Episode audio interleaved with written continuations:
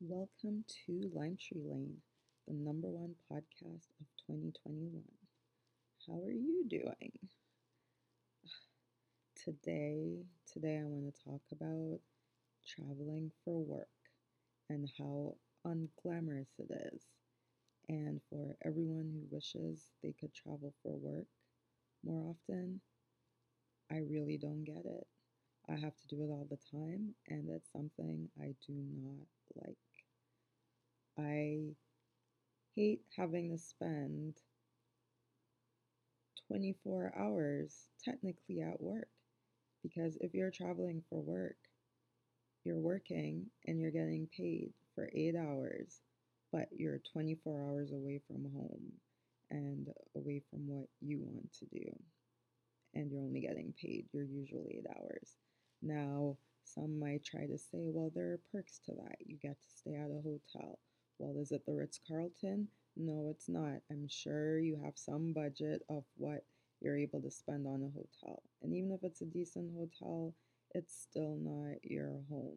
And yes, you get food covered, but how much? Many places have a limit into how much you can actually spend while you're on the road. And I'll tell you, when you are traveling in a new city and you don't know um, the restaurants that are around, or you may not be familiar with the different options, you're going to eat what's convenient. And what's convenient may not always be cheap. Case in point, if you're going to eat a meal at the airport, those are usually double the price of what you may usually pay. So you'll quickly run out of your daily allowance. And uh, of course, you're going to spend extra, maybe of your own money to not have to eat Chick fil A and McDonald's. But again, that adds up. If you were at home, you have food in your fridge that you would make, and you wouldn't be spending this extra money. And then guess what? While you're on the road, that food in your fridge is going bad. So I don't know if I'm a unique case here, but I really don't think work travel is worth it. Is there anyone out there that's going to back me up? Or am I the only crazy person out here saying this stuff? I just don't. I just don't get it. Like the other day, I was traveling and I get to my hotel after a long, long day, like five hours flight. I to get to the airport two hours early, five hours flight, then another like two hour process from onboarding from the plane and getting to the hotel. That's over nine hours right there. But you know what? Before all of that, I was working in the morning to get stuff done. I had meetings, I had calls. So then I go through this nine hour process. And when I land, again, I still have calls and questions and emails because I'm in a time zone now that's ahead of my coworkers. So while I should be in bed sleeping, I'm still getting messages from them. Um, so, like I was saying, you're not working just simply eight or a few hours on those travel days. Like you're really working the time of two two full work days in one. But back to the story. So I was traveling. I had been a long day. Um, it's just pouring rain, torrential downpour. Um, I take an Uber and I'm just praying that this thing doesn't crash or there's no accidents. And I'm thinking, why am I putting myself in this dangerous situation? Basically, risking my life because of this job. If I was at home with rains that were like pretty much in the storm level and with streets flooding, I wouldn't be out there on the streets. I wouldn't be driving around. But here I am doing it for work and I'm not being compensated extra for it.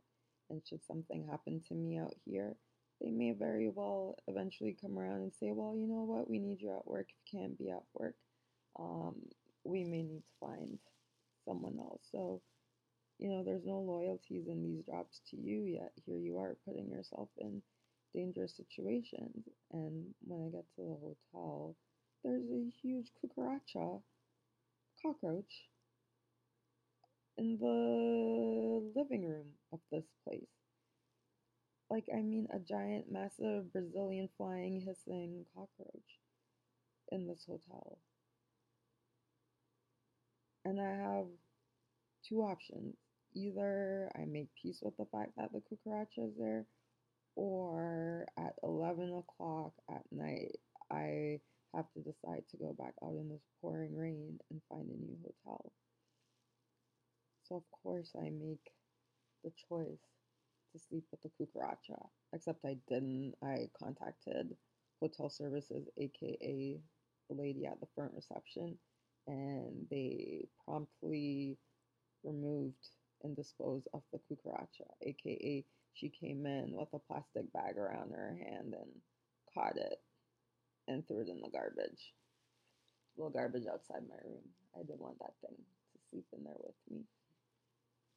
Yeah, so I had to stay in a room knowing that the cucaracha's family might still be there and like wondering what the hell happened to their aunt.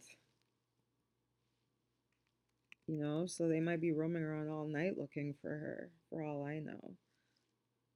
But yeah, I had to stay. It was not glamorous at all. And then the next day, I'm in meetings and I'm flying somewhere, and same thing, getting emails at all hours of the day, and then my regular work has to continue. It's just ridiculous then that you have to go back. After all that you go back to work like nothing had happened. Um, i've worked past jobs where once you traveled you'd be comped sometime. You're not being comped extra time but let's say you were traveling a saturday and a sunday you would be you know calm so you didn't come to work monday and tuesday but then there are some jobs that just see that as the regular requirements for the job and they don't give you any extra time. So if you travel Saturday, Sunday, they expect to have you back at work Monday through Friday, which is just ridiculous. And I've learned in some cases illegal. Um, yes, that's right, because one of those days, if you're working an entire weekend, and I don't know if this is true in all states, but if you're here in the United States, um, look into this because if you're working Saturday and Sunday, I think you're, and then you'd work the Monday and Friday to Friday the week before, and you're working the Monday to Friday the week after, then I think you're entitled to at least one day's rest. It's not the two that it should be, but I think you're legally entitled to one day's rest. So, this is one thing I'll always say before you get a new job or I haven't always said this, but I should always say this. Before you get a new job, really look into how many hours you're working and if you're traveling. Don't think of it as, oh my gosh, this is going to be so glamorous. I get to go to all these neat cities.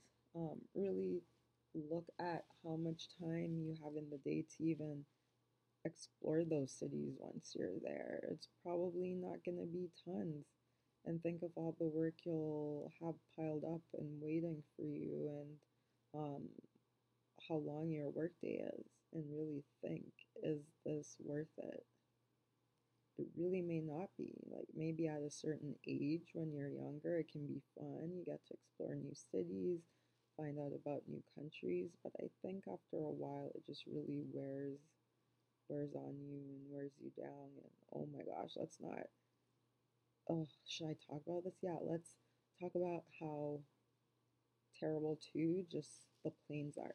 You get on these planes, and used to be in the past, you know, people would dress up pretty nice get on a plane, pretty much look like you're going to meet the Queen of France to go on a flight. I'm not saying you still need to be that over the top, but these days, and myself included, we dress pretty bummy for flights, but that's not even the the worst thing. What's just terrible is how now the airlines spend less attention on what the, the cabin looks like.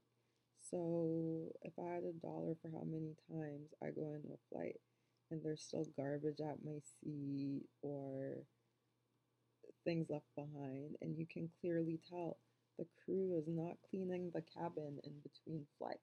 So where someone else just sat and had like swampy bum and shed hair and skin cells and coughed all over their hands and touched up the screen, you are now going to sit there without it being cleaned off. And you are going to sit and breathe in everyone's air in that cabin for the duration of your flight. You might get lucky and not have screaming baby behind you, but you may have a chatty Ken next to you. This happened to me on a recent flight. Next to a guy and he just starts like telling me his life story. And I thought, you know what, buddy? I'm not listening to you. I'm not indulging you. I'm not being polite here. I'm just gonna put on my headphones and politely turn. I'm not even polite. I'm just gonna turn the other way. I'm just not listening to you. I have zero obligation to listen to you. Once we get off this flight, I will not know you, and you are not trying to get to know me or help me with anything. You just want to talk at me with your life story. So I will not let you take my time. And I don't care about how unpleasant it comes across, which actually I really don't think it even does. I am just not letting you steal and snatch up my time on this flight